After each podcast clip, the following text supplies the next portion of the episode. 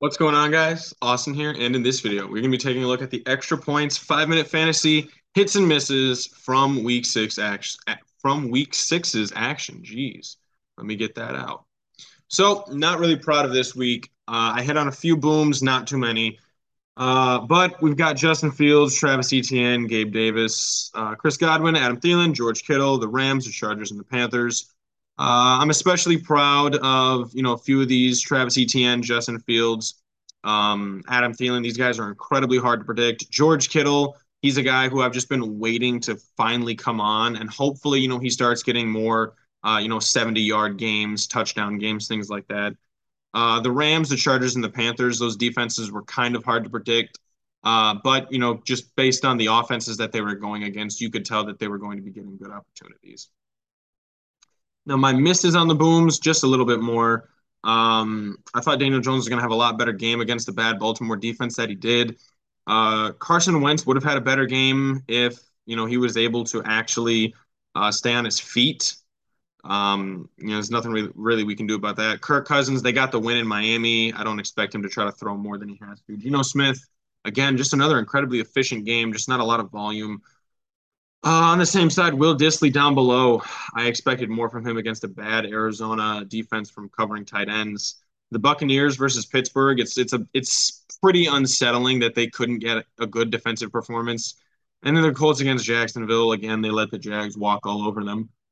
But they got the win, so I was right from that standpoint. Now, Robbie Anderson, I don't even think he played. I think he got like 2 snaps and he got kicked out of the game or something stupid like that. Kareem Hunt, they were trailing most of that game, but he still didn't get many targets, many catches. That was upsetting. Antonio Gibson, for some reason, after I posted my original video, Brian Robinson came back and he was named the starter, even though Antonio Gibson's clearly a better player. So that doesn't make much sense to me.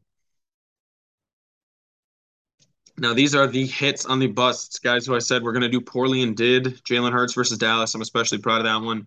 Rodgers and Brady both had very... I don't know why that says Tom Brady versus Seattle. That should say Tom Brady versus Pittsburgh. But, they all had especially poor performances. Nick Chubb, Clyde Edwards-Helaire, incredibly low. Garrett Wilson, I think he was down in the 2s. Jacoby Meyer had like 10. A lot of these were pretty well. Unfortunately, but the Packers are the only defense that I have in my fantasy league.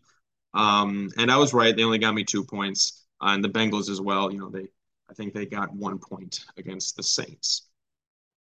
And then my misses for the busts, just a little bit less.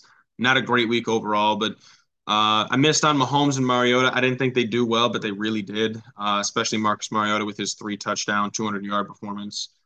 Najee, Joe Mixon, and Alvin Kamara all had like 15-plus points, which was relatively upsetting because, no, I think maybe Najee only had like 12, but he was still considered a starting option. But, I traded away Najee Harris for Jonathan Taylor a couple weeks ago, and so far I've reaped 0 points from that, which is really upsetting. Brandon Ayuk just absolutely went off. I didn't think that Atlanta would cover Debo. I thought they would cover Brandon, and clearly they didn't, but it worked out. A.J. Brown versus Dallas. He ended up having...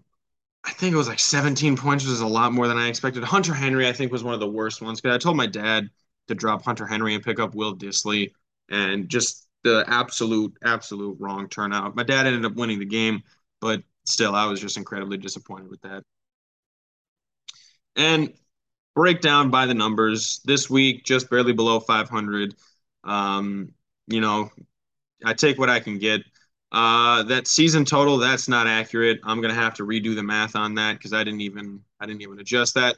But that's neither here nor there. If you really care about the season totals, you can take the quarterback, running backs, wide receivers, tight ends, defense, and special teams for the position totals for the whole season, and you can make up your own season total. It's going to be about 500 because I was pretty far above 500, and now I'm just below 500, so I'm probably going to be at or just barely above.